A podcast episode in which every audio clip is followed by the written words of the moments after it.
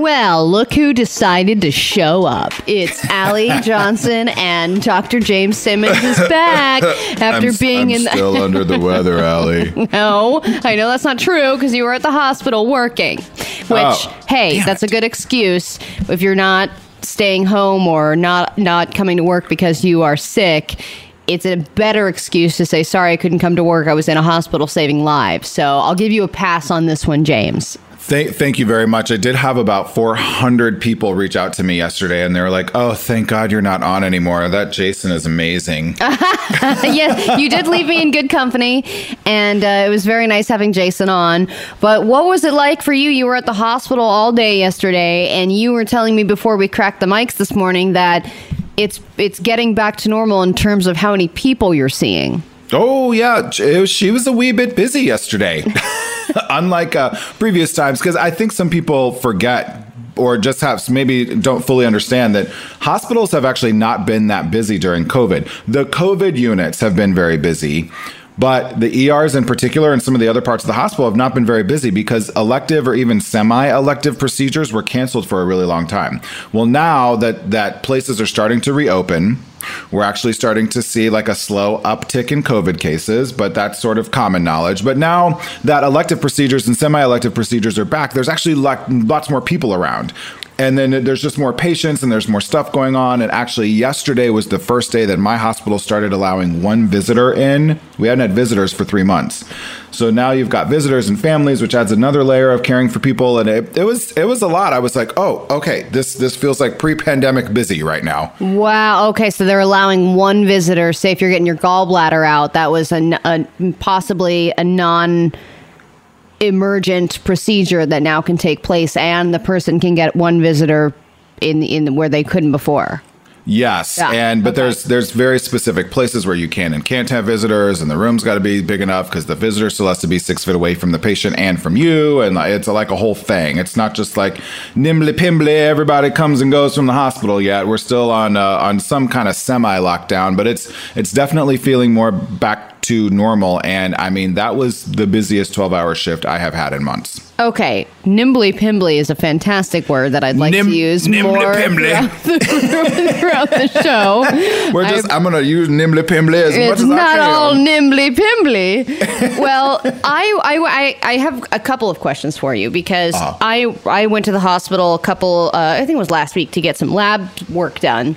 And the last time I had been to the hospital, it was just okay. You walk in, but and you've got a mask on. There were, I think, there were even signs saying that you don't have to wear a mask unless you're showing symptoms. This time, they had lanes that were figured out. Okay, if you're going to the hospital for this reason, get in this lane. If you're going just for a general appointment, you go in this lane. If you're exiting, it's this lane. Like there was no cross traffic. Everything, and then I was directed to a tent where they had to take my picture and ask me questions, and you know, showing me the little uh, placard with the symptom sign saying, "Does any of this apply to you?" And I was like, "Ah!" Like it was, it was very, very organized. You could tell they'd done a lot of work to get it all figured out. Sure. Um, is it like that in your hospital as well, or was mine just a little cray cray? No, there, there certainly is a measure of that for sure. Uh, you know, there's now I'm in the actual actual hospital part, so sometimes like our outpatient clinics to the side, I don't see quite as much. But when I have like walked past them or had to go in them for whatever reason, yes, there's like people in lines and there's these spaces apart, and there's they're like here's a mask, here's a shield. We do have thermal detectors now at every the front of every building so when you walk in it's like there's like crazy cameras looking at you and someone sitting behind a computer and they're asking you about Oh your yeah, symptoms and, That's like- what it was. yeah yeah this like whole thing that so that's certainly there and it's it's funny though how how quickly it just became habit like the first time I saw it, I was like, all right, that's a little interesting.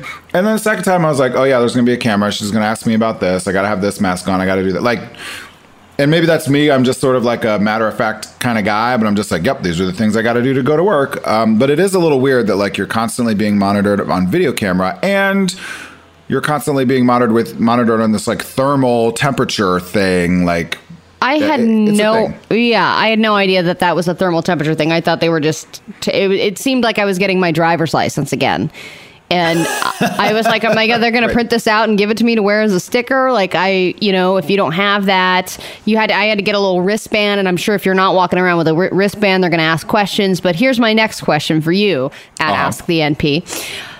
Now, I have to go back to the hospital today to get another test, a test Uh-huh. that we have talked about on this show before. Oh. I had a telehealth appointment this morning Uh huh. because my my the hospital around me is still not doing like if you don't need to go in, they're just doing video or telehealth appointments still. Sure. And I have had I've I don't know if I've graced the listeners with this information yet, but I've had a mystery rash on my hands for the past 3 to 4 months that I cannot explain and I don't know what the hell is causing it. And I had a phone appointment today to really break down and talk to this dermatologist and see what was going on. She would like me to get a coronavirus antibodies test. Oh, really? Yeah. That's interesting. Did she make a correlation between a persistent rash of unknown origin or etiology and COVID antibodies? Well, she said that she just to be safe wanted me to get it because some of the things that she's seeing is that coronavirus does wonky things to the skin from time to time.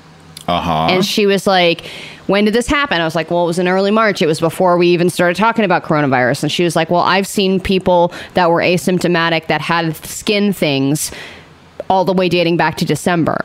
And I was like, Oh. And she was like, So you should go, go get an antibodies test just to make sure. But now I don't know what lane to go in. If they're asking me, if they're showing me the placard, I'm like, But I'm going to get it. And they ask me if I've been tested. And I say no. But then I'm saying I'm going to go get a test. Are they going to freak out? What are they going to, are you going to put me in a bubble? Yes. Well, there, I was just going to say there's actually a special bubble lane for you. Okay. And you, you get put through like a pneumatic and you get tube to and they like- hamster wheel into like- the hospital. Yep, pretty much with like armed guards and everything. No, I'm kidding. That's not how it'll work. There'll be a special line. Those of you who have had a persistent rash since March have not had a COVID 19 test, but are here for antibody tests. Yes. Please stand here to the left. Hi, you're And the first you. one in this lane. Thank you. Good show up. Thank you for coming. We appreciate you being here. Drop the subject. The new Channel Q. Drop the subject is back. James is back. He's a doctor. If you have any questions for him, I have uh, questions I always ask about my rash. But hey, you know what? You're you. You can ask on- your own questions. You can always ask them at Ask the NP. Anything that you are afraid to ask your MD, Dr. James, is on the case. Now, when it comes to movies and TV shows that hey, were super popular in, say, 1946, but now seem super racist or, quote, mm, problematic. Mm, mm. it's been a topic of conversation more and more these days. Yesterday, we Sure. learned even of, uh, you know, foods in your pantry that have racial undertones and racist undertones. Aunt Jemima's gone. Uncle Ben is also gone. And you know, Gone with the Wind was a movie that they uh, uh, took away from HBO Max, and then they, I, I believe, put it up again, but with a disclaimer. Disney kind of did the same thing, where hey, we've got these movies that exhibit and and show this type of culture that we don't necessarily approve of, but we're going to let you make the decision ultimately. And it got me thinking about what movies and TV shows you really really love. You you know, it's on your top 10. It's something that you don't think you could ever give up, but you also realize that it was a different time and that it might need to go away. And what are those movies and TV shows for you? Mm, Very interesting conversation. Very interesting question. You know, I will say that I think there is a measure of this that has been going on for lots of people of color, uh, specifically black people, for a really long time because so much of TV and movies and music to the, some degree has been, you know, developed with white individuals in power. Uh, and even if it involved characters of color, it was told through white eyes and oftentimes with a white protagonist. And so I sort of, you, you, you asked this question, Allie, and I guess I sort of go back to like, I feel like most things in my life that I watch have been super fun and great, and I've had to love them despite the fact that they're like passingly racist. Like Right, like you've already Act. had to, uh huh. Yeah, like I love that movie. It's not overtly racist, but there's a couple times in there where they flirt with some stuff that now in 2020 would not fly, and I'm sure Whoopi Goldberg would not fly for, or Maggie Smith, or other the other people involved in the movie at the time. So I, I sort of think back on this, and I'm like, man.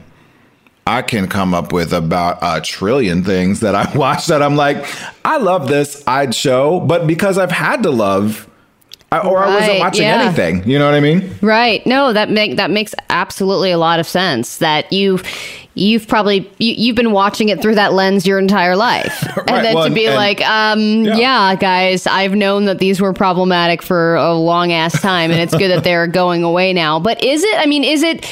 it like I think about one of my one one of my favorite movies 16 candles Uh-huh. which is a classic right but then oh, so bad. yeah. and then you go to this character, Long Duck Dong. And I mean, every time he's on. Appetizing food fitting neatly into interesting uh, round pie. It's a quiche. How do you spell? Well, you don't spell it, son. You eat it. Oh my god. And then they all like laugh. Oh, ha ha ha! Long and Duck I Dong even is so funny. about that scene. Yeah, and then every time he's on camera, there's a g- like a literal gong playing, and you're like, oh, oh man. But I haven't seen. I love the movie, but I haven't seen it in a long time. So then seeing those scenes, I mean, you're you see it scrolling, you're like, oh, 16 candles, oh cool. Why don't I put on that? And then you're like, oh my god, how did this? I can't believe this is still here. But then, do you lose the movie completely, or do you do the disclaimer? Right. Well, I think it's a really it's a it's a tough question because and there's lots of gray area because I what what I immediately do is sort of extrapolate this to everything. So I'm like, okay, well, if we just start canceling every movie, are there a going to be any movies left, and b um, because I mean, let's be honest, this is the world we're living in right now, right? And so like, th- there's a reason everyone talks about Shonda Rhimes because she's the only one that's been allowed to like elevate to the levels that she's been and create television that that that handles these things in a mostly right way. Anyway, but then if you keep going and you're like, well, no, I don't want to cancel that movie. Well, then I can see people being like, well, why are you canceling every statue? If the movie should be around because it has historical context, then why are you Right. canceling every Confederate statue because they have historical context? So I think we have to be careful to not talk about all of these things in one, and that's sort of my brain doing that. But like, like I, I give me a break. Do you remember that show from the '80s with Nell Carter? No, I can't say I do. You but don't remember please. that show? Oh my god, it was the best. It was the best.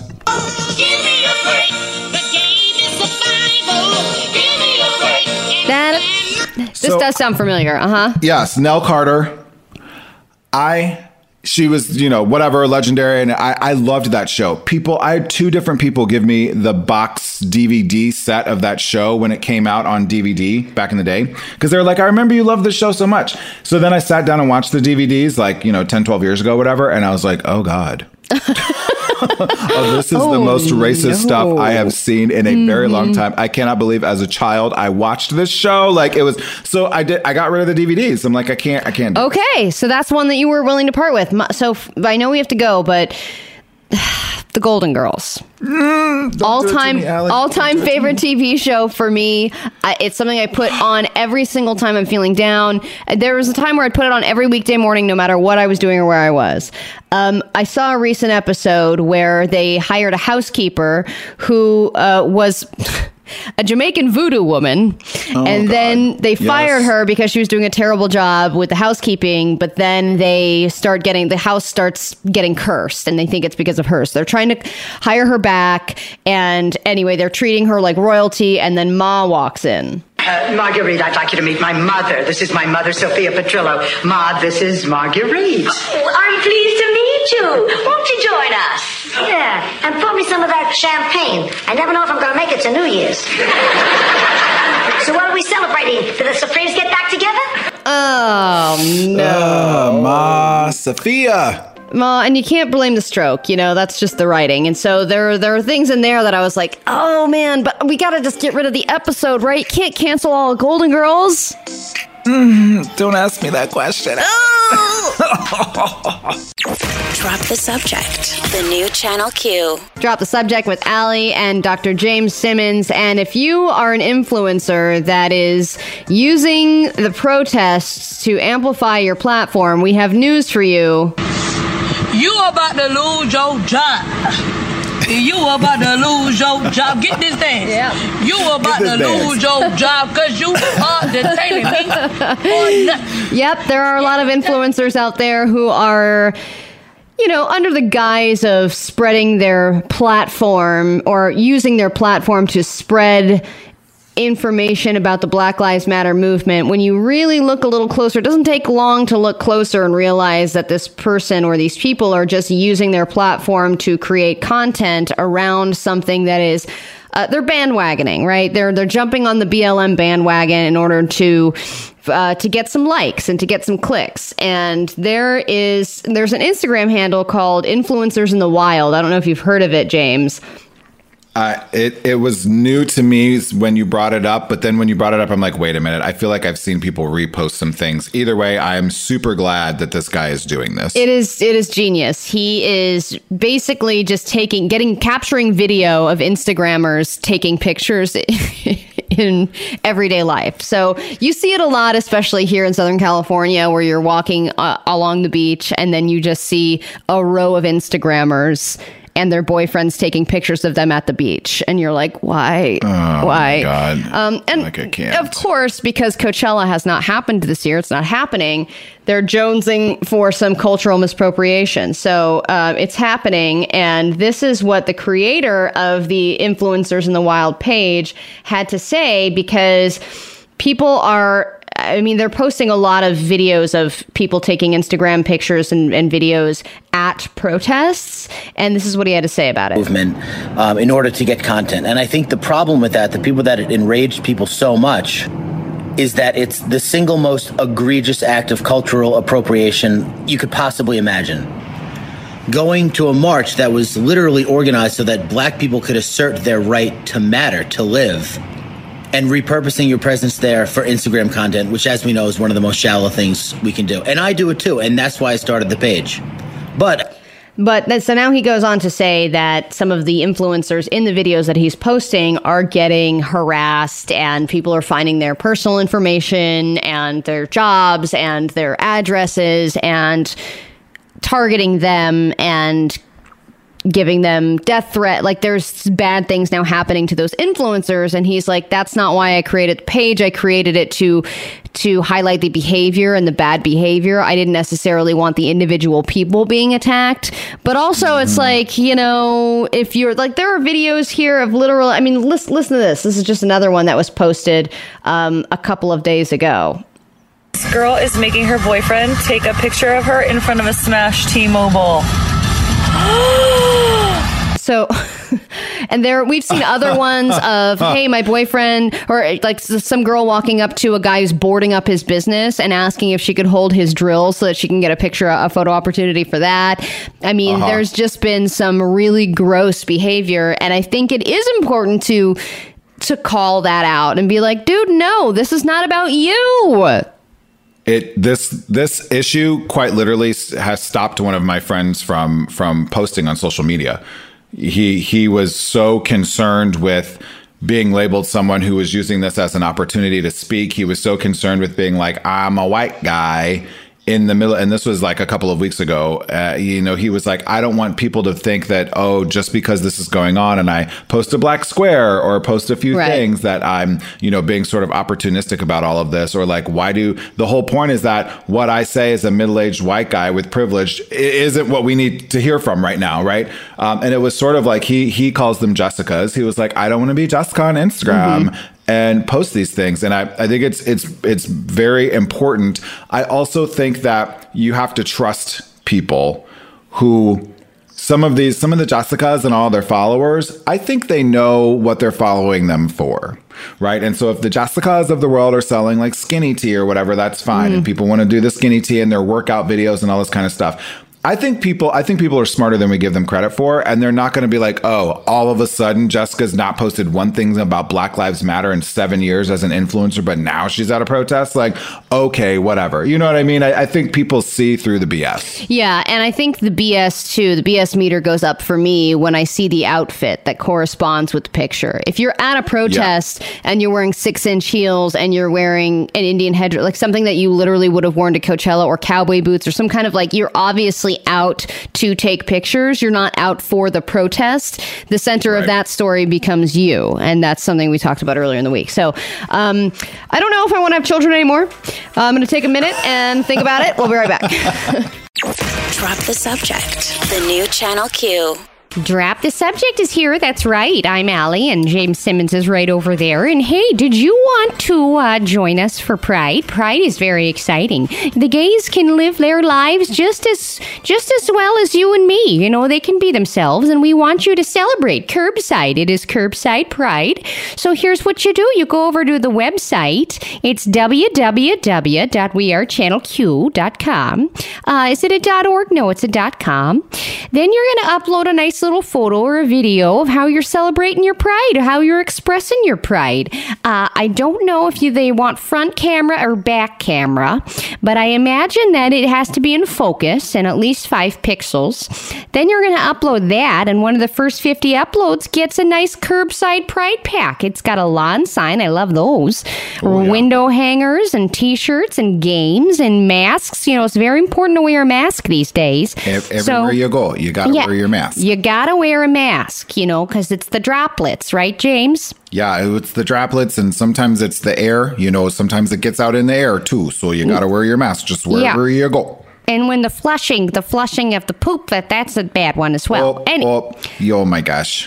yeah, so we gotta be careful, very careful. Wash your hands and go to wearechannelq.com for more. I think uh, we really do want to know how you're going to celebrate your pride. And if uh, you post it online too, be sure you use hashtag channel Q curbside pride. Oh, thanks, James. Yeah, it's a hashtag's very important as well, so people can You find betcha. it. You betcha. All right, enough of that. Let's ask the NP something important. I I was ruminating about you being at the hospital. Hmm? That's a big word, Allie. To be, Yeah. oh, wait, are we done with the accent? Sorry. That's a big word, Allie, to be I- using on a Thursday. yeah. mm. Well, I was wondering, you know, because we get to ask the NP anything we want. And of course, this includes medical questions and any other things. But I also just wanted to ask from a medical standpoint, as a nurse practitioner and just being in the health industry in general, do people who work, you know, nurses, surgeons, doctors, do you ever get nervous or have panic attacks before certain procedures? Is there one thing where you're just like, oh man, brain surgery? I don't know. I'm nervous about this one. Does that happen? Because know, I mean, that brain- imagine at the regular workplace.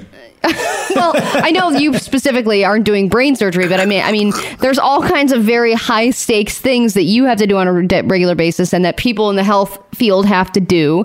And then if there's that that sense of like, oh, you know, when you get anxious at work or you got a big presentation, and having anxiety about that's a lot different than having anxiety while you're like over somebody's open skull. Yeah, yeah, well, yeah. I think it you know there's there's certainly the thing, right? Every every medical person has a thing that they like don't like to do, like in general or like, you know, they can't like I don't do the broken bones thing very well. Um, but I handle bodily fluids just fine. But so that sometimes relates to like if you have to do the thing that you don't want to do or it kind of grosses you out that you you freak out about it. I will say that the thing I've interestingly was the most nervous about was the first time I really did sutures on my own. And What are because I sutures? think suture uh, stitches.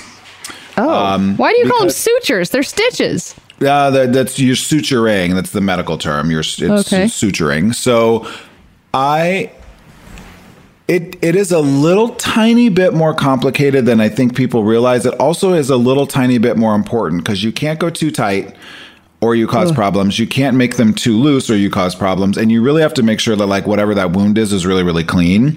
And I was doing this in an emergency department and I had practiced a hundred times and I'd had a whole bunch of people watch me to do it and whatever. But it was just one of those days where I was like, all right, you got to go do this on your own. Everybody's got to have their first time that they do it. And I was so nervous because this was on someone's head and we couldn't it was just the way that medical people listening know that we typically use staples on people's head, but just where this was and how the nature of the injury, we just couldn't staple it. So we were the the physician and I decided to do sutures, but I had to do it on my own. And if you don't do it the right way, people scar differently.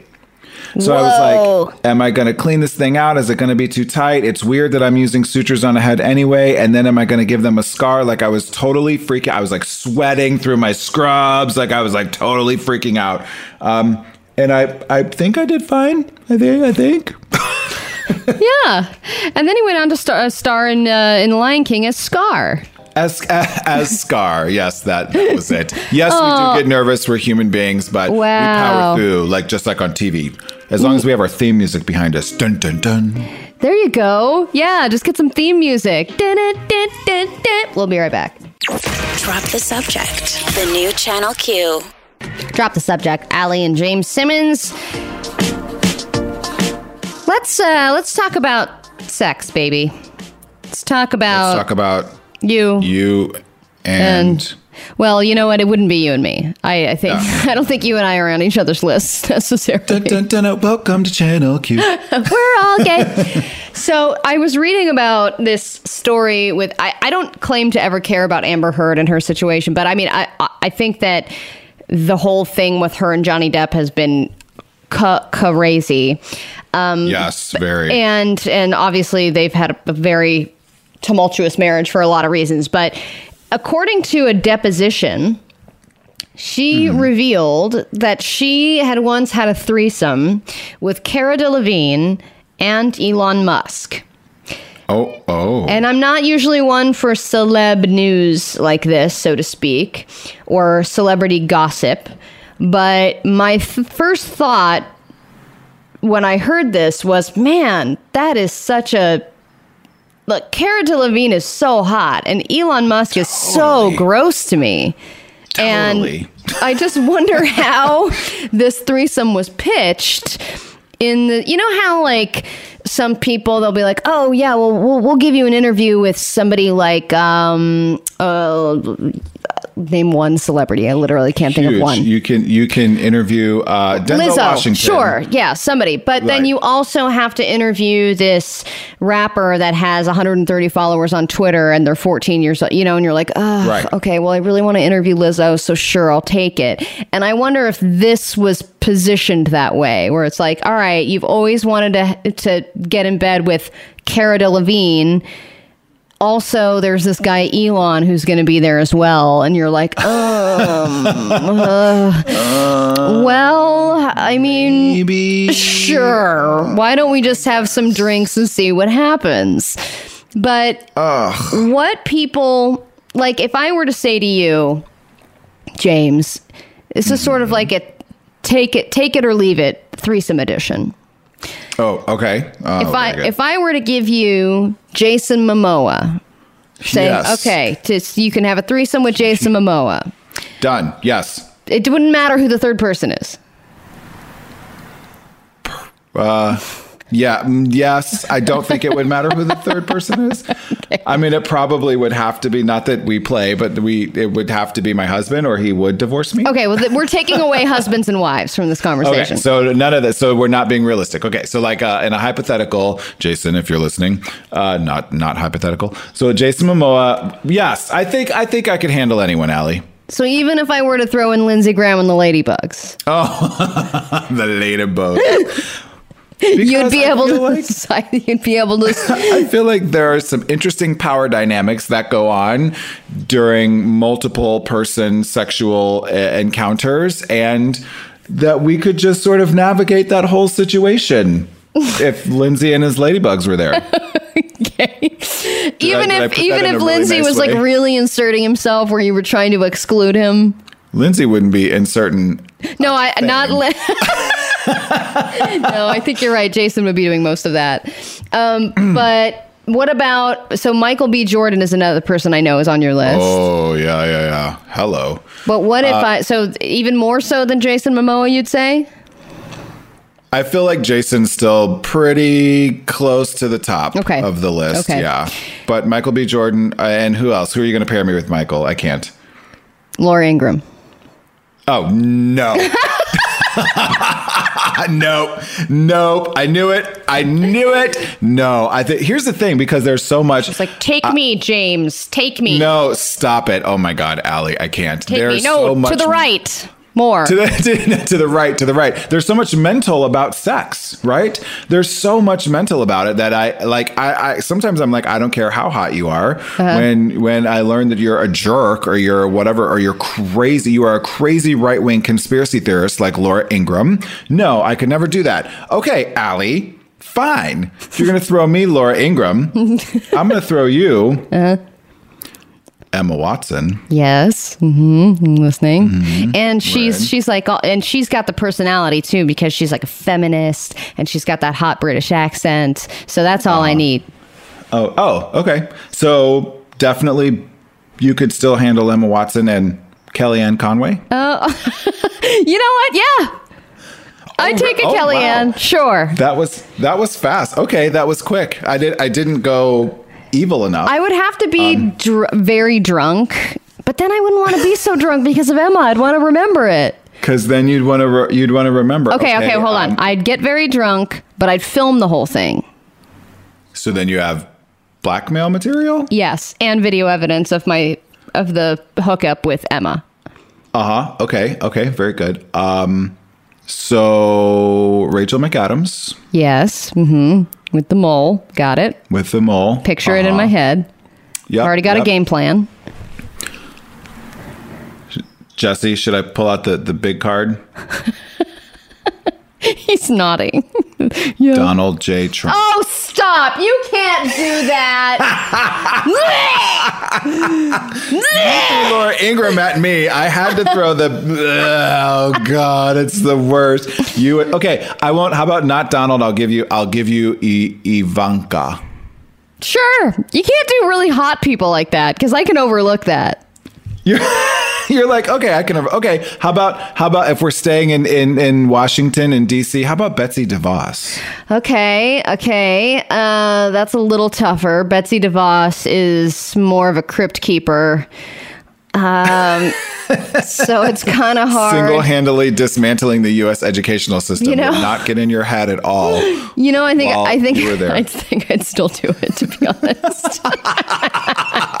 because you're like, ah, it's Rachel McAdams. I still.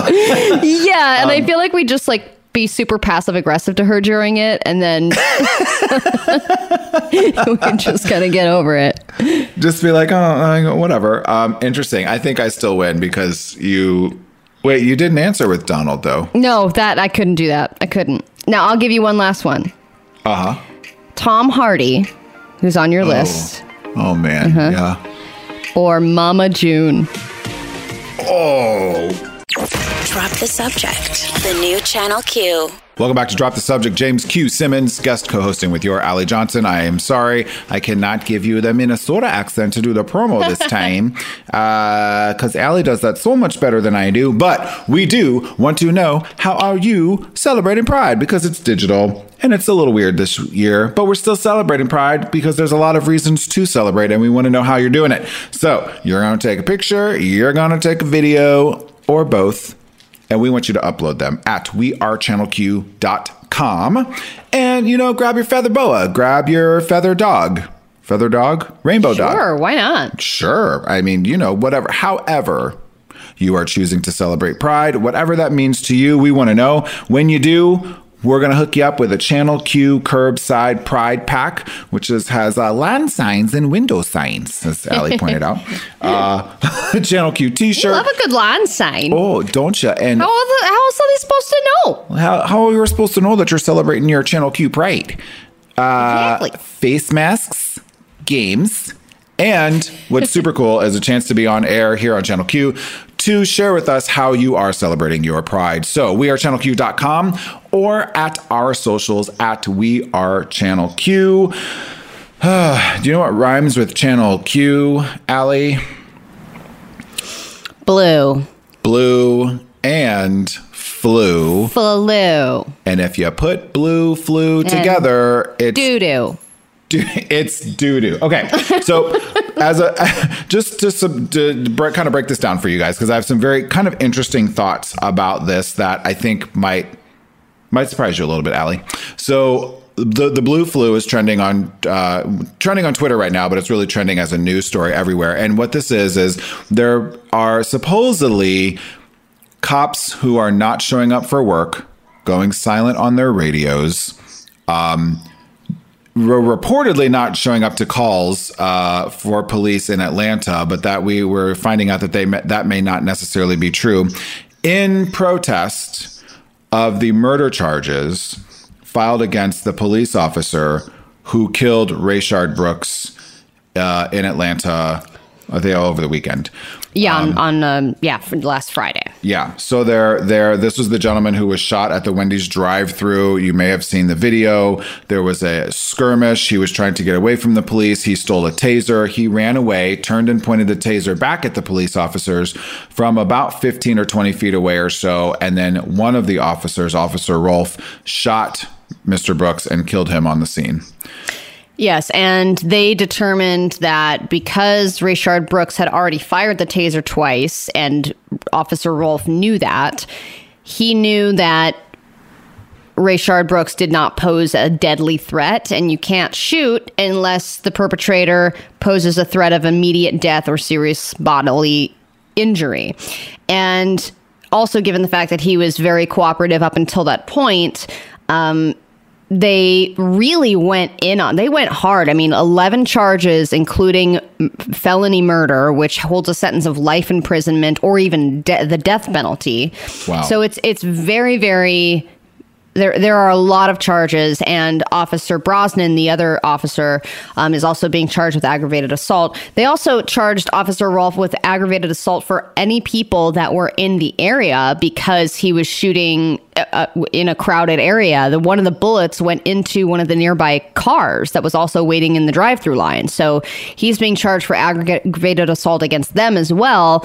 Very very harsh charges, and it seems that the police force are not happy about it and they are kind of doing their own silent f- protest. But then it was weird because the Atlanta Police Department was denying that there was a big sick out there. Mm-hmm. And I don't know necessarily what to think about it because it's like man this this guy is he he also had another case in 2015 about uh, a, a shooting that took place and then Officer Brosnan was supposedly going to be a, a, a, witness, but then he's now participating in what everyone calls the blue wall of silence, where everyone's just got each other's back, which I think is a big part of this problem. So, is this a part of that where all the cops are like in solidarity with their men in blue and they're just going to say this is wrong? But also, it's very clear from the evidence that the DA presented that this was not like the shooting was not protocol. That was not supposed to happen. Right. And I, I think there, I, I, go back to this. Multiple truths can exist simultaneously. Yeah. So, uh, and, and what I what I want to sort of elevate here is that I think if you if you search the hashtag Blue Flu, um, you're going to find a lot of really sort of there's kind of upsetting comments. And what I think a lot of people are missing in this is that the things that the protests are about right now, the action that we need to take, and the changes and reform that need to happen in policing are at a systemic level, and everyone is focusing on one specific instance. Mm-hmm. So regardless of what you think of these charges, I actually don't think that matters when we're talking about this blue flu that's happening. And this is the it's it's the embodiment of the example of of what the disconnect between the conversation that that black folks and our allies are having or need to have with police departments and that it's not about these individual circumstances. It's not about that Rayshard Brooks was probably not a great guy. He had domestic abuse and child abuse charges levied against him before. It's not about these individual situations. It's about there have been now, since the protests started, by the way, 22 black people shot and killed by police across the country. This is an, an issue at a systemic level. So stop focusing on these little things. Stop focusing on, well, one cops, the cops are mostly good. That's not what it's about. It's about a bigger issue. But people just like to focus on these little things like these charges and like, oh, well, you guys don't want police now? Okay, fine. We're all just going to walk out. Like, don't act like a 12 year old. Mm-hmm. Be a mm-hmm. grown ass human being and sit down and have real conversations about this and understand that it's bigger than you and it's bigger than you using a goddamn hashtag. It's so dumb. This is a bigger bigger issue, and I can't with this crap. Well, it's you- you're absolutely right. It's important that we look at the bigger picture, and it's very easy to look at just what's going on around you and compartmentalize. I mean, that's what a lot of humans tend to do. So, and and I think that's where people get mad, where it's like short sighted, where you're like you're not thinking about the bigger picture, and it's hard to, I guess, when you're in that one environment every single day, and that's all you know, and it's hard for you to widen your lens. But it is, yeah, I do agree with you that there are many truths that can exist together, um, and I'm sure we'll keep you updated on everything else that's going on with this. Um, when we come back, news it or lose it time. That's right. So stick around. Drop the subject returns. Drop the subject. The new Channel Q. Drop the Subject presents News It or Lose It. Tis the news it or lose it time. I have three segment, not three segments, three headlines. That's right. And James, you get to vote on whether you would like to hear more. If you would like to hear more, you news it. If you don't want to hear these headlines and never speak of them again, you lose it. Do you have a means for voting? Aha. That clang means that James wants to hear more. Here are your headlines James Simmons, nurse practitioner and doctor. Headline number one The Bold and the Beautiful resumes filming and will use blow up dolls for sex scenes. I wonder if our friend Scott Turner Schofield, who's on The Bold and the Beautiful, is going to have a sex doll.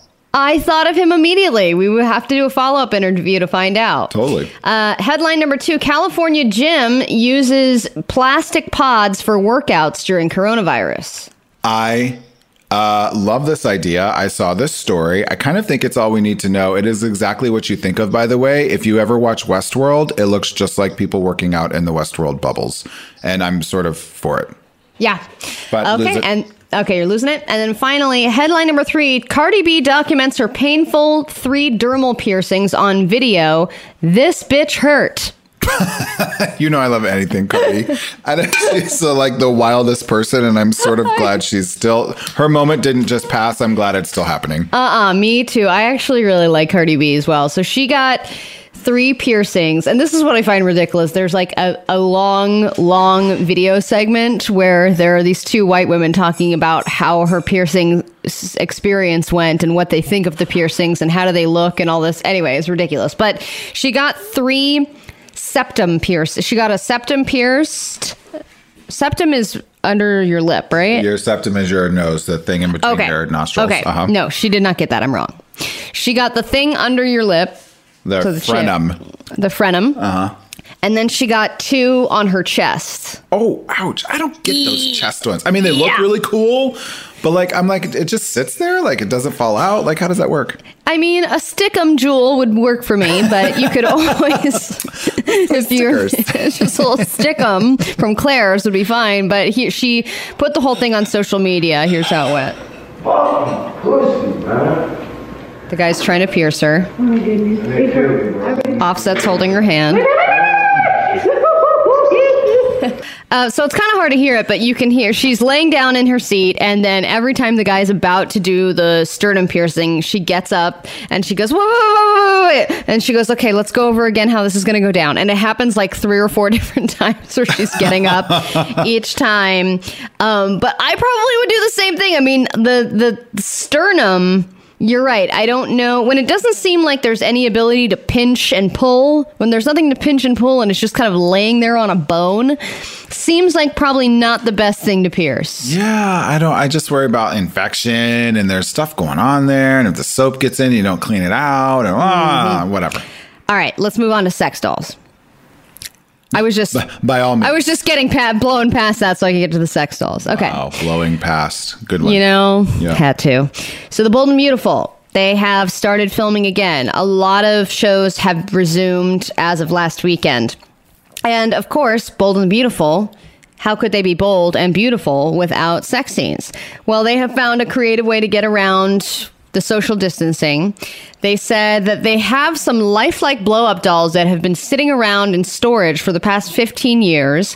They've used them for various other stories, like when people were presumed dead. So they said, We are dusting off the dolls and putting new wigs and makeup on them, and they will be featured in love scenes. For intimate scenes that also involve touching and live body, that, uh, oh, wow, they have live body parts that can move. They will use actors' spouses. Oh, I see. Um, provided that they test negative for COVID 19. So you use your quarantine partner in your sex scene for the bold and the beautiful. I mean, I that's sort of a brilliant way to think about it. You're already partnering, car- quarantining with this person. I think I kind of think that's great, but then they, there's gonna have to be some really tricky camera angles and wigs and makeup and whatever to make it look like who they're supposed to look like. You know? Exactly. And if they just go full blow up doll, I mean, they would have to eliminate the sounds that are like. Yeah, I'm gonna eliminate your sounds too. Oh, Yeah. okay. Uh-huh. You're done. Drop the subject. The new Channel Q. Well, we've gotten a note from Jesse, our producer, to stop doing accents. So, um, just in plain what, old. Ellie? I don't even want to listen to Jesse right now. I feel like we need to talk about whatever we need to talk Mhm. about in whatever accent we feel like we need to talk about. Because I will tell you that, drop the subject, listeners. This is the first time we have actually laughed frequently Actually. In a show, and I just want to. yeah, and we need it. I think we needed it a little bit too. I think y'all needed it as the listeners. I think it is really important that we continue to talk about all of the things that are going on in social justice and racism and policing and racism in our entire country right now Mhm. in a pandemic. But sometimes you just got to laugh, and sometimes you got to laugh in a Texas accent, Jesse. They say it's medicine. Medicine. All right. So, without further ado, Channel Q Pride is going to be a curbside. No, I'm not doing that. Okay. Take that, Uh, Jesse. Ch- Channel Q is doing curbside pride this year. Here's how you participate. Super easy. All you have to do is upload a photo or a video of your choosing to our website, which is on wearechannelq.com. And the video or the picture can be any way that you're celebrating your pride this year. Uh, whether you're celebrating it in quarantine with your goldfish i don't really care. Um, whatever you want to upload is up to you. We're not picky.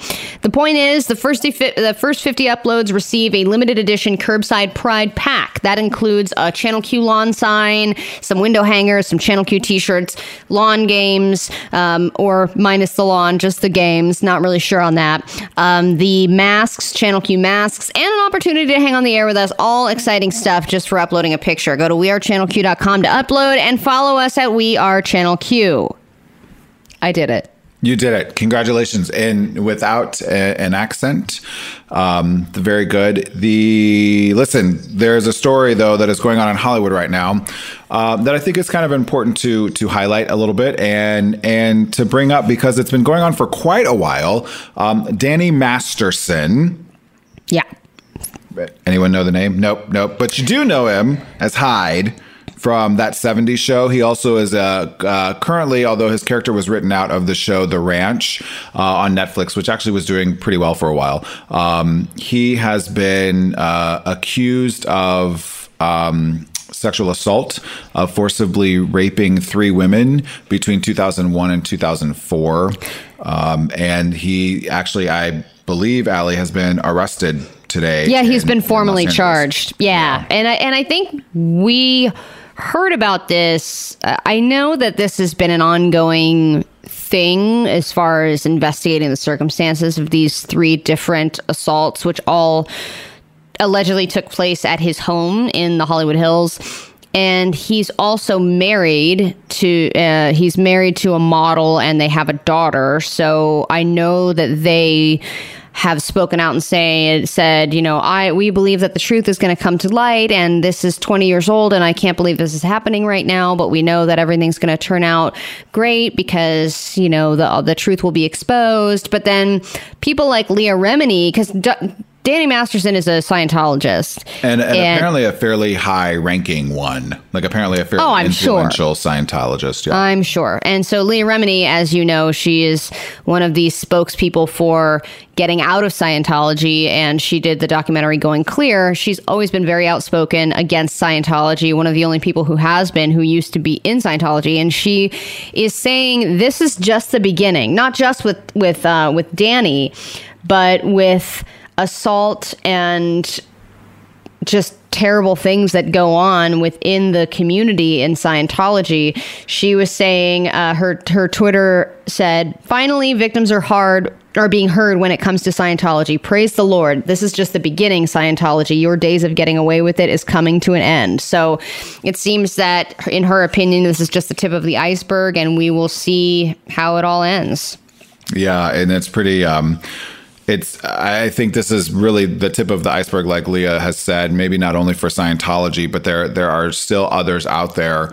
You know, uh, hashtag Me Too was not just a hashtag and not just a sort of brief moment, but the culture in Hollywood and frankly, lots of different places are changing in terms of, uh, you know, sexual assault and and what can no longer happen and be allowed to happen and what should have never been allowed to happen in the first place. So um, we will certainly keep you updated on what we find out more with with Danny Masterson and and other. There's actually other charges against him as well, but the um, L.A. Uh, district attorney has decided not to bring those charges against him right now for lack of evidence. But there are three charges being levied against him now. Hmm. Wow. Interesting. All right. More drop the subject. And when you come back at the top of the next hour, gay, gay, or cray, cray, stay tuned. Drop the subject. The new Channel Q. Okay, Drop the Subject is back, and we are two hours done, two more to go. Thank you for checking us out. Thank you for listening. If you've missed anything thus far, we've talked about threesomes, we've talked about influencers getting photo ops at protests, and much, much more. So definitely want to catch up on everything show related, and you can do that by just typing in Drop the Subject on radio.com or wherever you get your podcasts.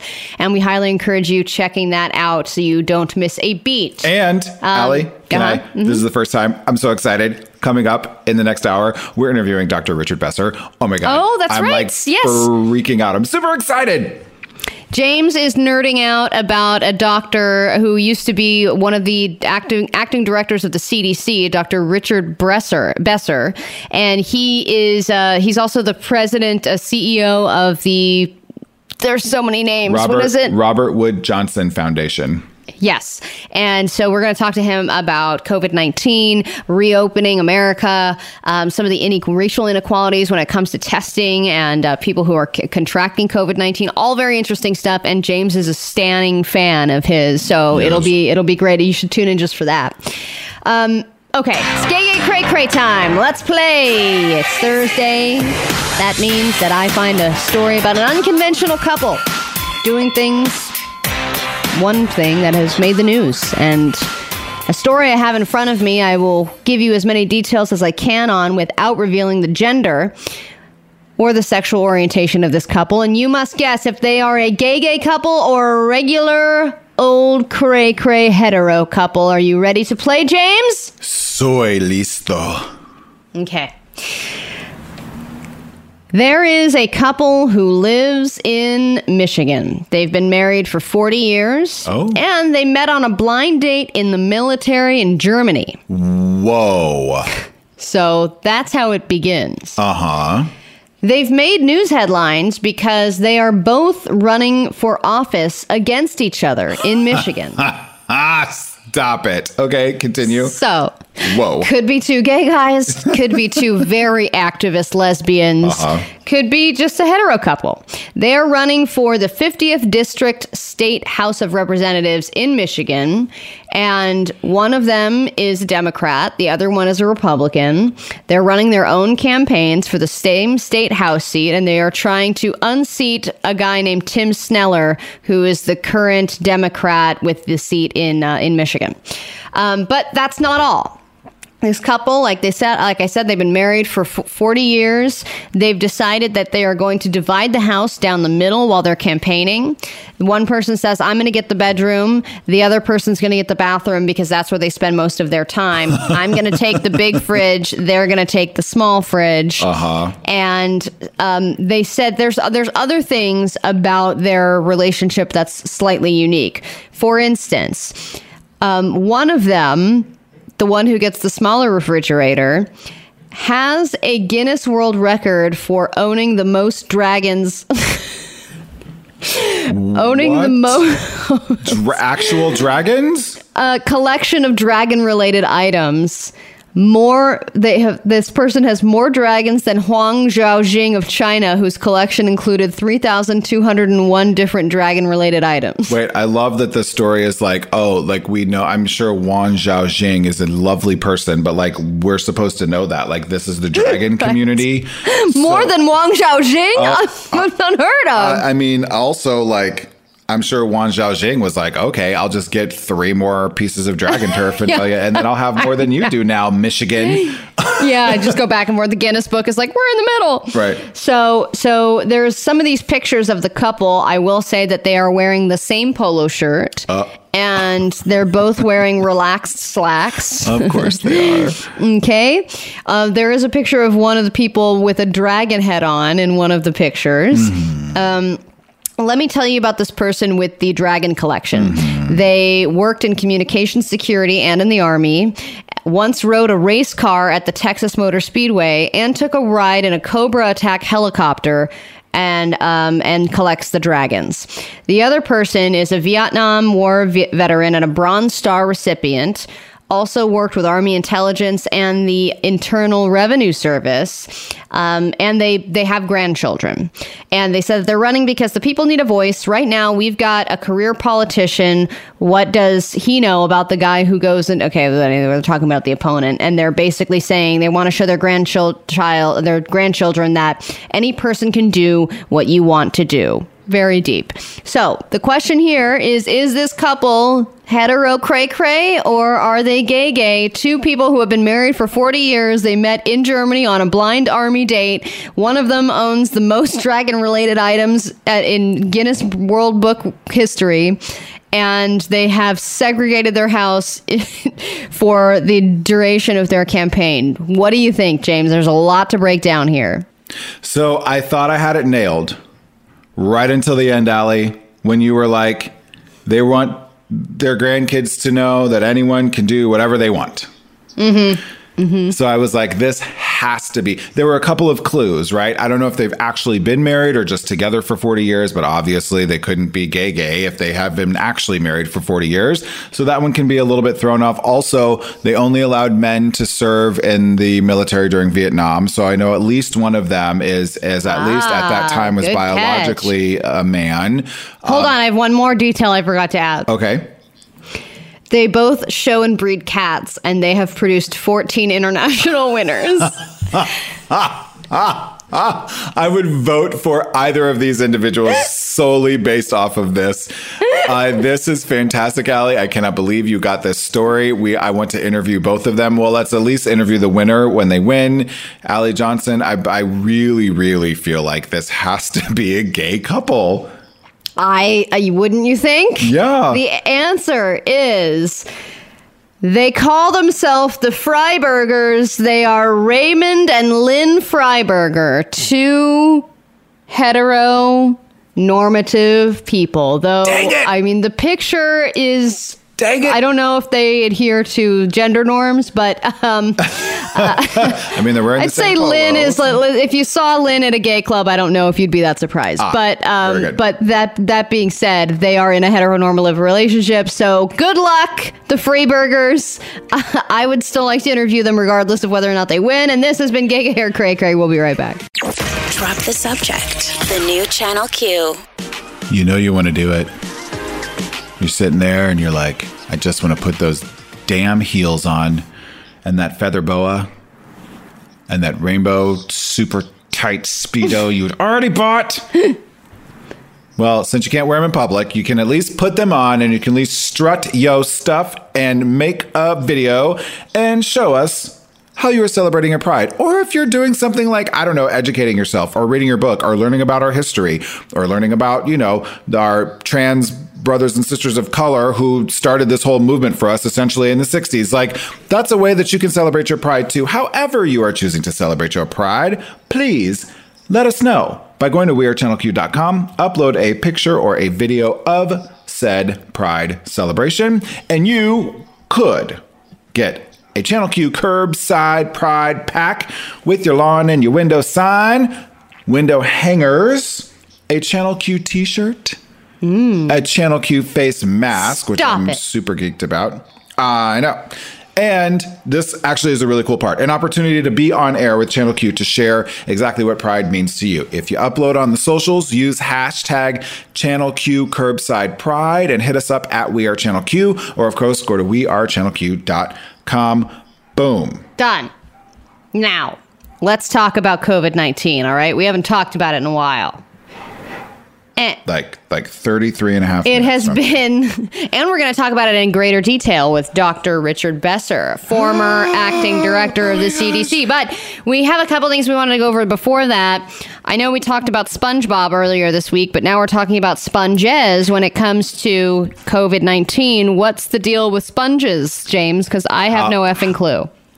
How wild is this, right? So there are some researchers actually at uh, UCSD who are working on UCSD being sorry, University of California, San Diego, and there are some researchers that are working on these like itty bitty, teeny tiny little sponges, like a thousand times smaller than a human hair What?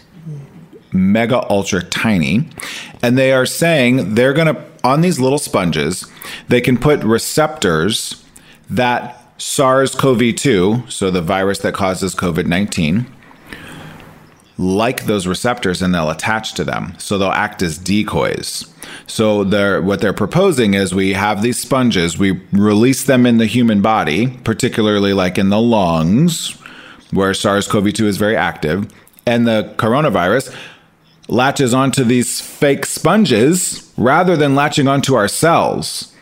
And then through your body's normal elimination processes, like through your lymph system and then out through your urine or feces, you would get rid of these sponges and then you would just get rid of the virus. Wow. So we're like C blocking COVID. Yes, that that's exactly what they're proposing. um, I think we are very far off from this being some sort of actual medical technology that we use. Um, it's very theoretical at this time, but it is an interesting theory. And lest we forget that most of the medicine that we practice now at one point in time was like hyper theoretical. So it's interesting. This is not going to be this some treatment that we're any of us are going to be like we're getting now. But there are some other treatments, Allie, Oh, that have been around for a while that are showing really, really, really good promise. Is it hydroxychloroquine? It is most certainly mm. not hydroxychloroquine. Thank you very much, Donald Trump. but a, there's a steroid that we use all the time. It's super cheap. We've been using it for years. It's called dexamethasone or Decadron, as some people might know it. And this is one of the first drugs that has had what looks like a really good study behind it randomized control trial that says, huh, this thing seems to work. So these researchers at Oxford University took 2,100 patients and gave who needed to be ventilated and like so with on an on intubated Uh-huh. on a machine right gave them dexamethasone and there were 4300 patients who did not get dexamethasone they got a placebo Oh, I feel so bad for those placebo people. You know, you go through the trouble of taking part in a test. You probably barely get some cookies or a T-shirt out of it, and then they give you a they give you the placebo. and then you get the placebo. But that's part. It's science. It's part, it's helpful. The people who get the, get the placebo are are just as helpful as the people who get the actual intervention. And the people who got the dexamethasone uh, got they were a third of the. How do I say this? They got better by a third. Okay. Versus the the group that did not get it. So thirty percent of them did better as comparison to the group that did not get it, which is huge. I mean, that's a that's a ginormous percentage, um, and it's a lot of patients. Now, here's the rub: they released their data, but it hasn't been peer reviewed and released in a scientific journal because when you release in a scientific journal, it means lots of other people have read it. They've they've crunched your data as well. They've made sure that you haven't flubbed anything, made any mistakes, you know, made the data look good when it's really not good, that sort of thing. So this data still needs to be peer reviewed, but it's Oxford who does pretty good stuff typically, and it's a lot of patients. So this one to me is a little bit promising. Plus, dexamethasone is widely available and super cheap. what is it like a, a long ass word for something easy like nasal spray? Like what is what is the Oh, it's a it's a steroid, and we typically give it through the IV. So you know, people take st- like by mouth. You take prednisone. Okay. Let's say if you're having an asthma Ah, attack or something ah, like that. uh-huh. This is like the IV version of that. you Ooh, got it. Okay, great. Uh, well, that's go. exciting. We will learn more uh, in detail, like I said, later on in the show. At the top of the next hour, we're going to hear from Dr. Richard Besser, former acting director of the CDC. So we'll get into the nitty gritty of reopening and all kinds of other stuff. When we come back, it's the T word. We're going to talk about Trump and the two books that are smearing his name that are coming out soon. Drop the subject. The new Channel Q. Oh, hi there. It's Allie. What's going on? It's also James Simmons. Say hi, James. What's going on? Hey there. So, um, we're in the middle of Drop the Subject, and we must talk about the current president of the United States. But I promise, I promise, this is kind of good news, okay? So hold your horses, take a beat, let's pr- Trump around.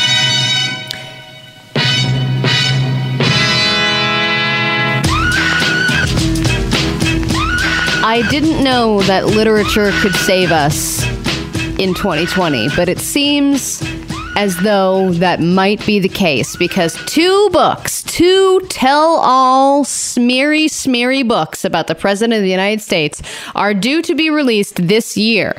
One of them is by his niece, Mary Trump, who mm-hmm. is said to come out with this book that completely trashes this guy, and it's coming out in August just before the RNC convention, which Oh, is that- such a great time. That is lovely. And the title, I love the title Too Much and Never Enough How My Family Created the World's Most Dangerous Man. I mean, just Mary Trump, get right to the point.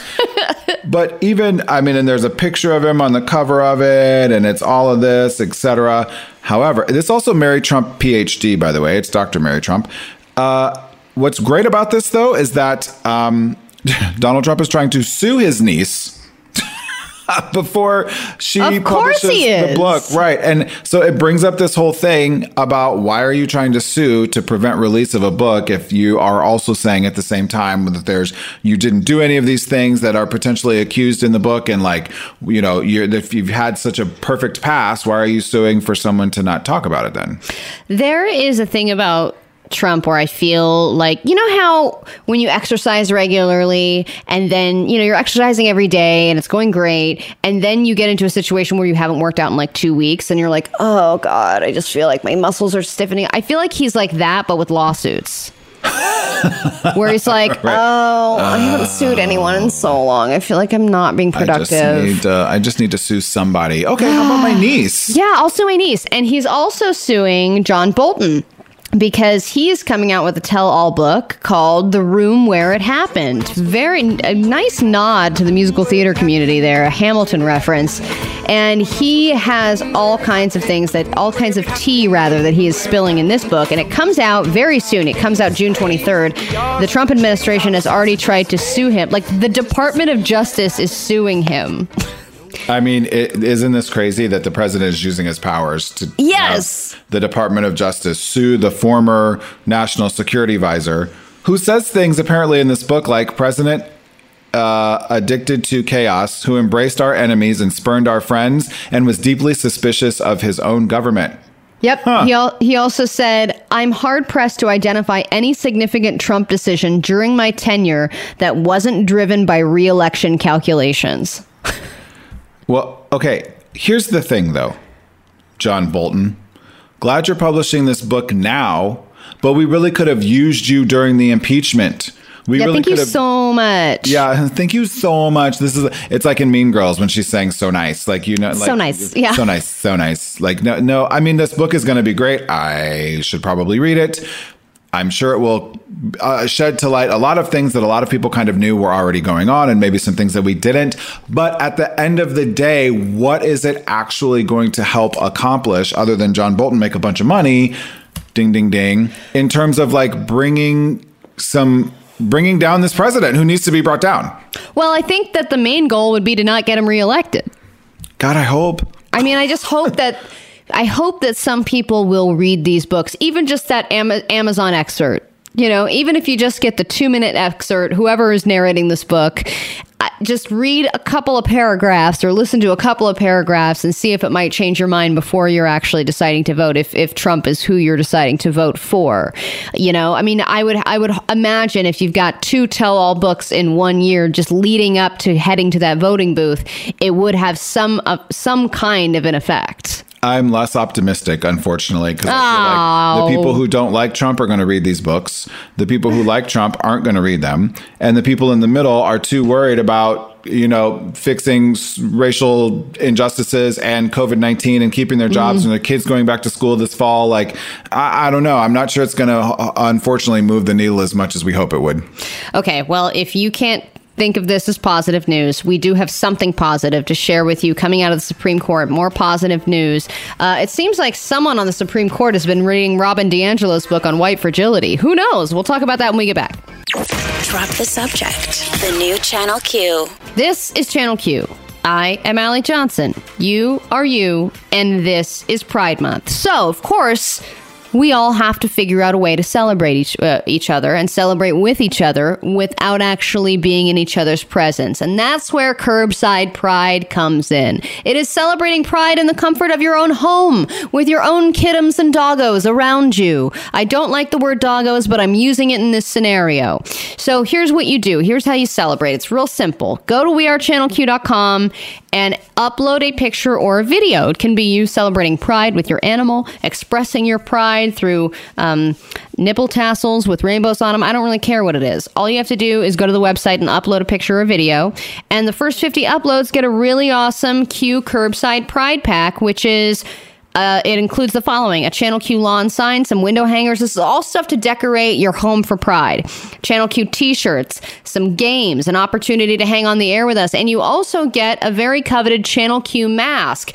You Oh. know, uh, yeah. Uh, uh, Can I wear what? that mask, Allie, to, to, to the Trump rally in, in Tulsa that I'm going Oh, to? you know, I know you were planning on going. Unfortunately, Yeah, Donald Trump no. has said no one is required to wear masks or socially distance at his rally in Tulsa this weekend.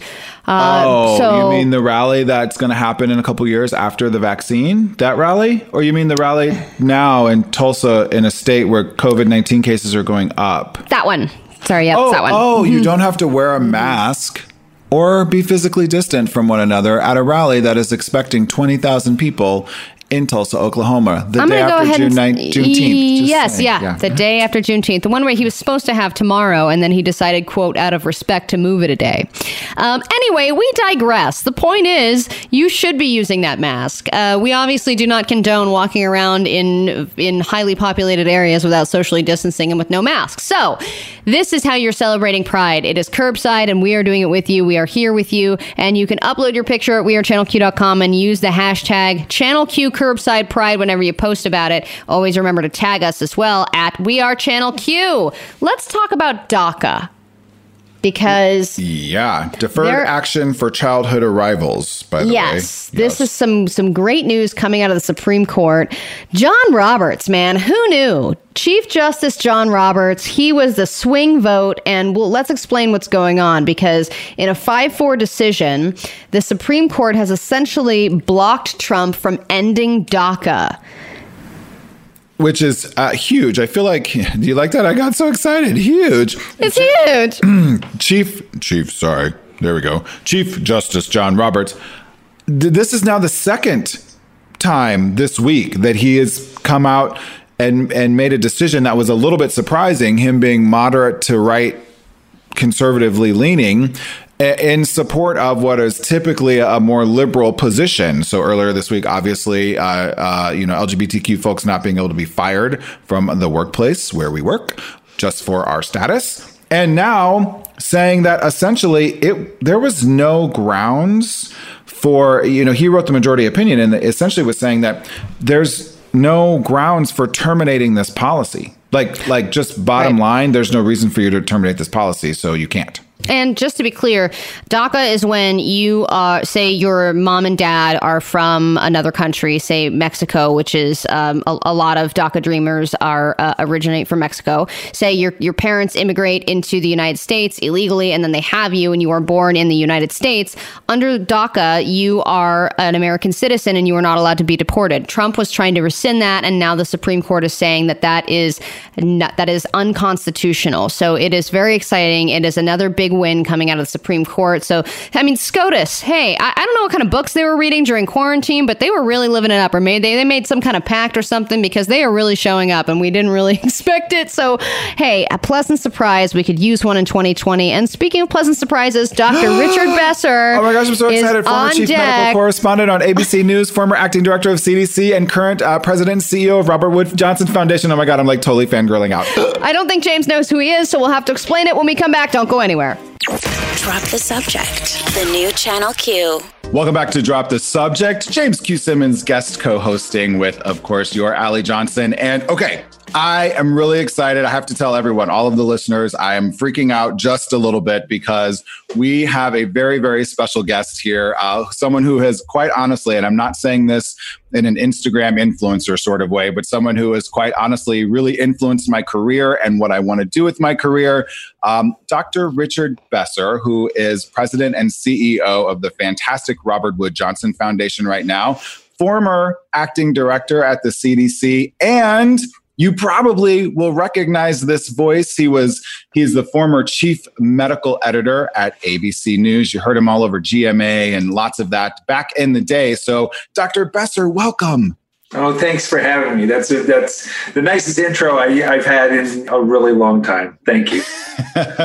well, good. I feel like everyone should be introducing you that way, like all of the time, because uh, you've done some fantastic work, not only obviously on air, but at the CDC and now with the Robert Wood Johnson Foundation. And I think a lot of people who are outside of healthcare don't fully understand what the Robert Wood Johnson Foundation does and how important your organization is. So, we're going to talk in just a second about kind of the recommendations Robert Wood Johnson Foundation has as we reopen. Um, but can you just tell the listeners a little bit about what the Robert Wood Johnson Foundation is?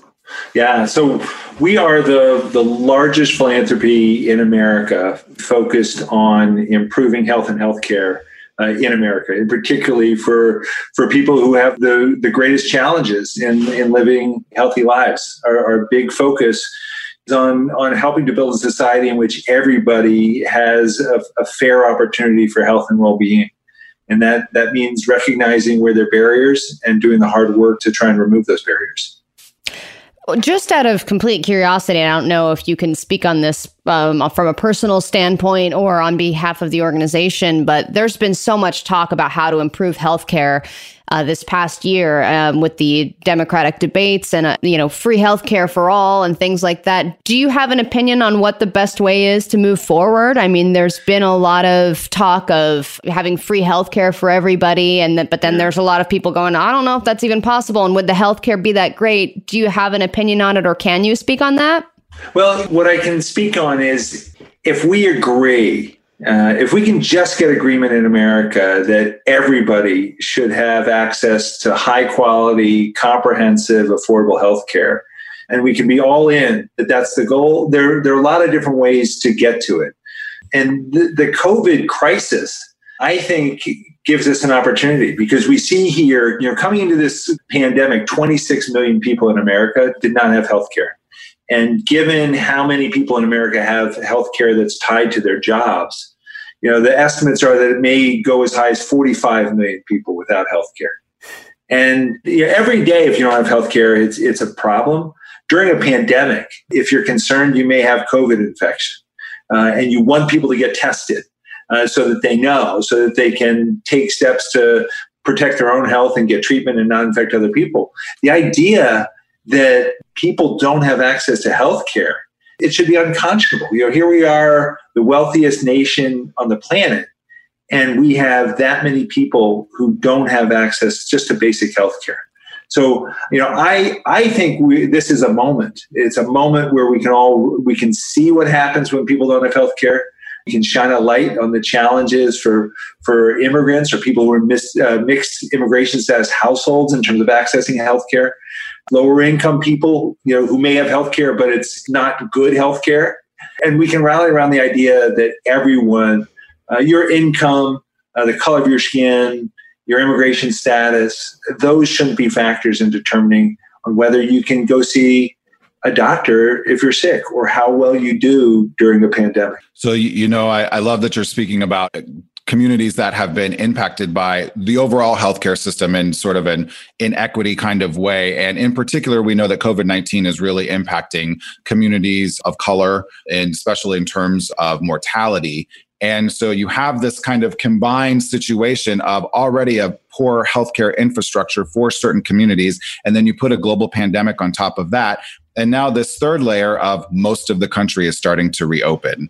And so I know what Robert Wood Yeah. Johnson Foundation has done is sort of lay out these five principles about you know how your guidance and your recommendations to how we can reopen in a really responsible way but can you touch on i think one of those principles really speaks to specifically about how do we reopen and still care for these communities that have less access to quality health care Yeah, well, I, I think that the first piece of that is that if if you really care, if you really have as an objective that everyone should have a fair opportunity to protect their health, then you need to be collecting data and information to see how the pandemic is hitting every community. We know that to date, Black Americans, Latino Americans, Native Americans have been hit incredibly hard. Hospitalization and death at, at rates that far exceed the proportion of the population.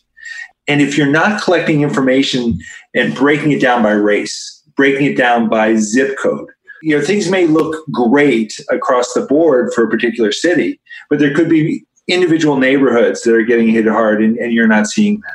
When you look at some of the recommendations that public health has put forward in terms of what you do if you're sick um, and what, what you do if you have COVID, they don't recognize the lived experience of millions of people in this country. So telling someone uh, you may have COVID, go home and isolate uh, away from people, stay in your own room, uh, use your own bathroom, don't go to work. Um, what, are, what are you saying to someone who lives in a multi generational household that, that is crowded um, or who doesn't have unemployment insurance? You know, since you know half of low wage workers in this country don't have unemployment insurance and don't have sick leave because two thirds of low income uh, workers don't have any sick leave. What are you saying to them in terms of how you value their health and their opportunity? So, moving forward, if we don't want that to continue to be the story in America, that people of color uh, don't matter as much, low income people don't matter as much because we're not taking the steps so that everyone can be protected, then you have to work with communities. You collect the data and then you work with community to see what are the needs in this particular community. How do we offer testing in a way that people are willing to get tested? How do we ensure that people who are tested have a safe place to isolate or quarantine and are provided with the economic resources to be able to uh, isolate or quarantine and the nutrition support? Or if someone is the sole caregiver in their household for an el- elderly relative or someone with a disability or a child, how do you help them isolate and still provide care for the person they're providing care for? So it's, you know, if you're taking an equity equity approach to this, then what you're saying is that people's needs are going to di- differ. And if you're just saying to people, do these things, but not looking at what it takes for people to be able to do it, then you're going to we're going to continue to see people who must go back to work mm-hmm. because they need the income getting hit hit hardest. Uh, we're going to see people who who are lower income who live uh, in more densely crowded situations get hit get hit the hardest, uh, and that doesn't have to be. So you know the principles we laid out are things that state local leaders need to pay attention to as we're moving forward. I think those principles are fantastic. Just, you know, listeners, we're talking to Dr. Richard Besser, who is the uh, president and CEO of Robert Wood Johnson Foundation right now, former CDC acting director. And yes, I'm fangirling out a little bit. We have more Dr. Besser coming up after the break. Y'all stay tuned. Drop the subject. The new Channel Q. Welcome back to Drop the Subject. Allie is being such a doll and letting me, James Simmons, guest co host, take the lead on this interview because I'm very, very excited. Uh, but And can I? still I just want to hold on. I just want to interject for one Yeah. second because you're being Oh, yeah. humble, and I just wanted to mention Dr. Richard Besser that that James is also a doctor as well. He just got his doctorate in nursing, so he's he's you just two doctors talking to each other, doctor to doctor. I'm just I'm just third wheeling it here, third hosting it. Congratulations. yeah. Thank you very much. I appreciate that. Thank you. Thank you. so- So- Sorry, continue. Oh, yeah. Who are you, Allie? Do you get to be part of this conversation? I'm kidding. I'm kidding. So, in the last break, listen, and thank you, Allie. That was very sweet. Uh, in the last break, you know, you, Dr. Besser, you started to kind of talk about these five principles that the Robert Wood Johnson Foundation has laid out. And I get so many questions on my individual social media, at work, and other media things that I do. We also get questions here on the show. So, if things are not okay and cases are spiking, we're reopening and why. And I feel like, you know, Robert Wood Johnson has sort of laid out this guide plan, these sort of five principles that might help ease people's fears a little bit, also really guide communities and how to continue to reopen so that we don't have complete economic collapse, but that we're still being responsible because we're still in the middle of a pandemic. Yeah, you can find you can find details on the principles at rwjf.org. But one of the things that that I think is really important um, is that there are places that are starting to reopen that should be starting to reopen and you know that are being guided by public health. They're being guided by their numbers and they've been seeing you know and this is in, in you know parts of california where they've been seeing numbers going down. They've been seeing a downward uh, trend in cases in hospitalizations in deaths uh, in the percentage of tests that are done that are positive which is a really helpful public health uh, indicator that, that are setting up systems for identifying people who are sick quickly and doing contact tracing and helping to isolate people. Those are the things that should be in place to be able to slowly, carefully open parts of the economy. And one of the things that we have to come to grips with as a society is that it, it will be great if we have a vaccine one day. Mm-hmm. There's no guarantee we will ever have a vaccine, and we clearly won't have one soon. Right. So, in the meantime, all of these steps in terms of social distancing, hand washing, wearing masks, these are the tools of public health. This is like our, our medicine. And we can dial it up or dial it down depending on what's going on in the local circumstances. So, if cases are going up and there's no room in the healthcare system to take care of COVID patients, as well as everyone else's healthcare issues because those didn't go away during this mm-hmm. crisis. They're just not being attended to. Um, if you don't have room in your healthcare system, then you shouldn't be letting people increase their activity because even in a place where the trend is going in the right direction, as people are moving around more, there will be additional cases. And we have to expect that. But if the healthcare system is working well and can identify a case and figure out who that person's had contact with and ensure that they've got what they need to quarantine, then an individual case doesn't lead to another outbreak in an overwhelmed healthcare system. It's just another case. And thankfully, most people who get this infection will do well with it. You know, we're doing all of these steps because of the high risk to the elderly, to people who have underlying medical conditions. But if we do this in a smart way, we can, can we can slowly get people back to work, which is so important. The same groups that are getting hit hardest in terms of the pandemic are economically getting hit the hardest. And we can do this in a smart way. But what we're seeing around the nation is that some places are doing it smart and some places are not doing it smart at all.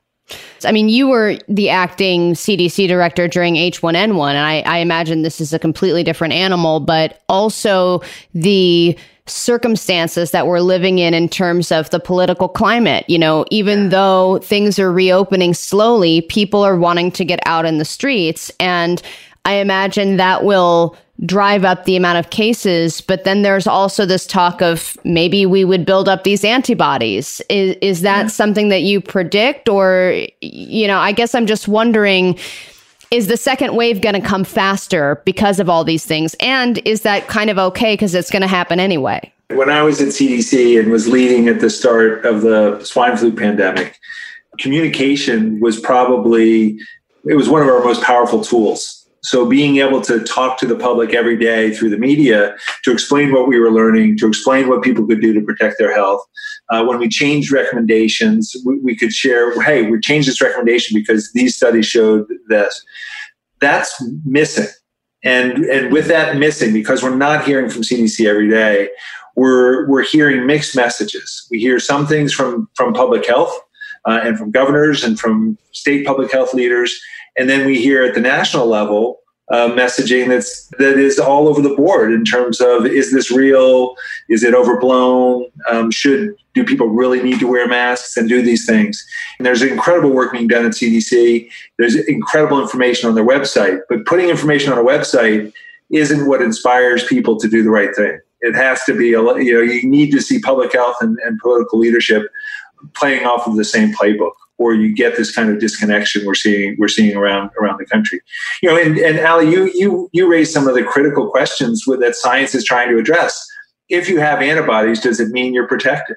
How long do those antibodies last? If you have antibodies, does it mean you can't get infected and spread it to somebody else? And this whole issue in terms of waves, I just find it so distracting uh, because I, I tend to think of waves as something you can recognize in retrospect.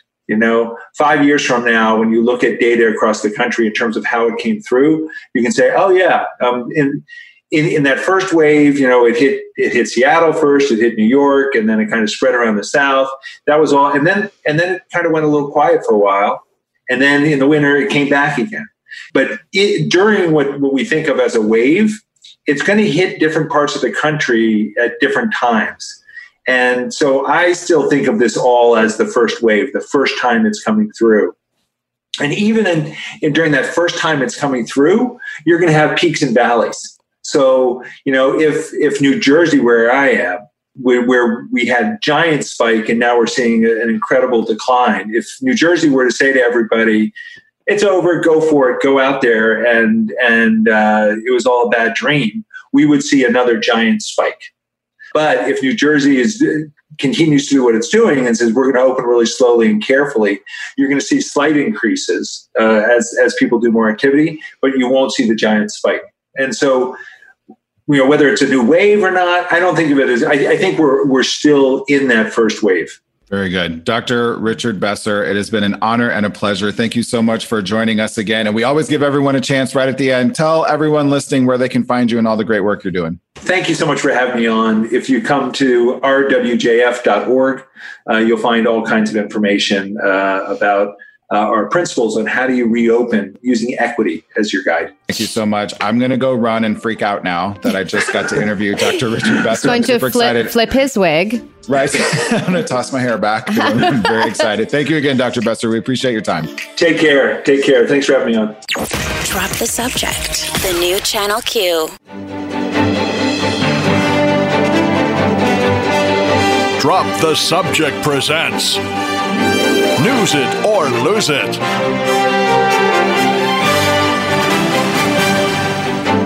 Yep. Honestly, y'all don't even know. That was so awesome. this is Drop the Subject, by the way. I am James. She is Allie. I'm still on cloud like nine and a half after interviewing Dr. Richard Besser. He really honestly influenced me wanting to be a medical professional in the media. Um, I, I really honestly that was uh, a joy and there's so much good work that the robert wood johnson foundation does uh, and they're and really help everything going on i'm just so excited that was really great Allie. You know, I think your reaction to him is was like my reaction for, to Carmen Esposito. I was like, Yeah. "Oh my god, yay!" I was like, and. I love that mine is like a, sh- a lesbian that had her own show, and then yours is a doctor of CDC, like the director of CDC. we are different people. We, we are, but that's what makes us great Mm-hmm. together, Allie. And um, yes, it is very good. Okay, it is time for me to stop fangirling out, and it is time for you to choose three stories. It's News It or Lose It. Allie Johnson, do you have your binger, banger, dinger, clinger? O- Okay. Mm, I'm using a letter opener that I just found that I didn't know I had. right. Oh, because, you know, those are a thing. Um, all right. Headline number one Facebook removes Trump ads that include markings used by Nazis. Okay, great. Lose it. That's about all you need to know. Yep. He's using ads that include markings used by Nazis. Oh my god. I digress. Um, headline number two Football may not happen this year. Oh no, uh, we must news it. Is this about the. Dallas Cowboys? Uh, uh, in part, in part, there is a new twist on the story, though. And headline numero tres Noah's Arc set to return for a live reunion special. Wait, what? Okay, Allie, this is when this is one of those difficult conversations. Okay. In the annals of I think it's pronounced anals, James. in the an- in the annals of in the in the annals of something that was very very exciting uh, years ago, 15 years ago, for the queer brown and black community that most queer white people didn't know anything about. The show Noah's Arc. Oh, On Logo? okay. Yes, I have heard of that show. I thought you were literally talking about the biblical the event. I was like, Noah's I Ark, think right. people have been talking about that coming back for a while. Isn't that the second coming? Isn't that? Didn't we find that on a mountain somewhere? It's Yeah. just a reboot of Jesus. Of Je- of Jesus of the flood. Maybe we need the flood. I digress. I did not say that. Jesse, edit that out. the the uh listen. So Noah's Arc. It was on Logo for two years. It was super fun. It was great. It was like the first show that was just like a group of gay black men living in Los Angeles and their lives. It was fantastic. Of course, it only lasted two seasons though, but there was a follow up movie. Well, now they are doing a 15th anniversary reunion special COVID edition style. Well, that's you know they they're doing like these one episode specials that are like sort Uh-huh. of a reboot because my my wife is getting all excited about the Friends reboot and I was like, no, it's not a reboot, and she was like, well, it's a something, and I'm It- like, it yeah, is- that's what they're doing now is they're just doing a something, Yep. which is something is better than a nothing. Uh, the something is better than nothing, and this is a something that is also going to be a fundraiser, like a lot of those shows are. It's called Noah's Arc: The Rona Chronicles, Oh no, and it's a be a fundraiser for. Um, uh, the Birmingham AIDS Outreach, Casa Ruby, um, Gay and Lesbians Living in a Transgender Society, a bunch of other groups in Detroit, um, uh, Mobilizing Our Brothers Initiative. I think they're out of um, Orlando. There's a whole bunch of other. Their their whole deal is to raise hundred thousand dollars to spread out to these organizations. So it's super super very exciting. I happen to have been able to interview and meet Darryl Stephens in the past, who's the star of the show. He's a lovely lovely person. oh nice. Football, according to Dr. Fauci, probably can't happen this year, Allie, unless you isolate the football players and put them in a bubble, just like the NBA and the MLS. Okay, do it. That, that- right, just do this. Just do so it. you know, a lot of people don't know that the NBA is doing their uh, the last little remaining portion of their season and their playoffs all in Orlando, all over four months. They're all going to have to live there without like seeing their families for this entire time. They can't leave Orlando. And then they have to get tested before they can see their families again. And then they're only going to be able to see their families like once or twice a week. It's like this whole thing, right? So they're doing that with MLS as well. They're contemplating doing that with the WNBA at a different location in Florida. So all these other sports are trying to figure out a way to play, but Fauci is saying even if you do that, the nature of the game. So imagine a middle linebacker chasing a running back, tackling him. Well, there's there's saliva and oh, stuff that just happens all over, right? And so if that person has COVID, they're going to spread it all over the other person. And then he's like, the transmission in a sport like that is just going to be so high. Everyone would have to be in a bubble. You'd have to test everyone like every day. And basically, Roger Goodell is like. Okay. Well, anyway, we're still going to start our season with fans in September. With fans? With fans. Oh. First game is scheduled to be uh, September 10th, Kansas City Chiefs against the Houston Texans with fans. Okay. Why do they need to test them every day? I know we have to go, but couldn't you just test them the once and then they're in their little bubbles and that's it? If presumably you tested everyone, you then waited 14 days, they didn't touch anyone else so that you could guarantee that Yeah, they came in and they didn't have it. As long as they didn't touch anybody else ever, including the trainers, the coaches, the staff, and everyone actually lived in a bubble, yes, that would work. But you know, families are going to come in, they're going to see people, they're going to have delivery drivers come. There's going to be like, you know, Hmm. it's a whole thing. I digress. I'm sorry to have to give you the bad news during News It or Lose It, but I promise we have happy endings coming up next. Drop the subject. The new Channel Q. It is time to say goodbye. Thank you so much for hanging out with us. We will miss you until tomorrow morn. But you know what? The good news is that you, if you are just tuning in, wow, you've missed a whole lot. And the good news is that you can catch up on the podcast. Download the podcast. Okay? Just do it. It's really nice that you're listening right at this second, but you know, go back three and a half hours, and there's a whole lot more that you can participate in and interact with us on social media at DTS Show. Download the podcast and listen. Just type in "drop the subject" wherever you find your podcast. It's that easy. Speaking of easy, Are you, are Um, you talking about me? Excuse me. um, you don't know me like that. James is still Right. here. Speaking of easy, right? James is on with me. No, here's an easy way to participate in Pride this year without having to leave the comfort of your own home. All you have to do is upload a picture or video, and you get all of the means necessary to celebrate Pride in the comfort of your own home with lawn signs and window dressings and Channel Q t shirts and a Channel Q mask and a chance to hang out on the air with us. All kinds of fun stuff to celebrate a Pride curbside. That's what Channel Q is doing this year. We're doing curbside Pride. So here's how you participate. Just go to wearechannelq.com, upload a picture or a video of any way that you're expressing your pride this year, whether that means taking a picture of you at your workplace, celebrating pride, being out at work, yay, so fun. Uh, maybe your best catwalk, maybe some some of your best Louboutin catwalk pictures or videos. I mean, anything you really want to do is totally up to you. The first 50 uploads get one of these incredible Q curbside pride packs. So participate, celebrate with us, send us pics, and use the hashtag Channel Q Curbside Pride. It has been an, an informational, educational, and fun, eye opening show. So there is got to be a great silver lining in there, and we will find it with some happy endings. Mhm. This is the time. Yeah, you know, it's harder and harder to find some happy endings on some days, but it's important that we leave you with something positive. Uh, God knows we need it. We have to leave you with some kind of a little rainbow silver lining to take into the rest of your day. James, do you have a happy ending from Oh, today's but show? I do. Next Okay. Tuesday, John Bolton's book is coming out, The Room Where It Happened. And I guarantee you, I am putting this out there now. We will check me next week on next Tuesday that another Bolton will be trending next Tuesday.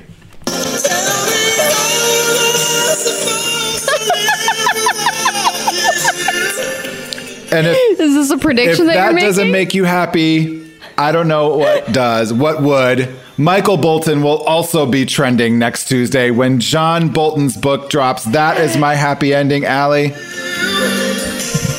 You know, you're not wrong. I really think that Twitter is going to make sure that Michael Bolton also Yes. trends, and then there will be memes and there will be music Yes. videos. Yes. And I yes, called it here that is first, going to be a by good the way. thing. That is like a triple happy ending.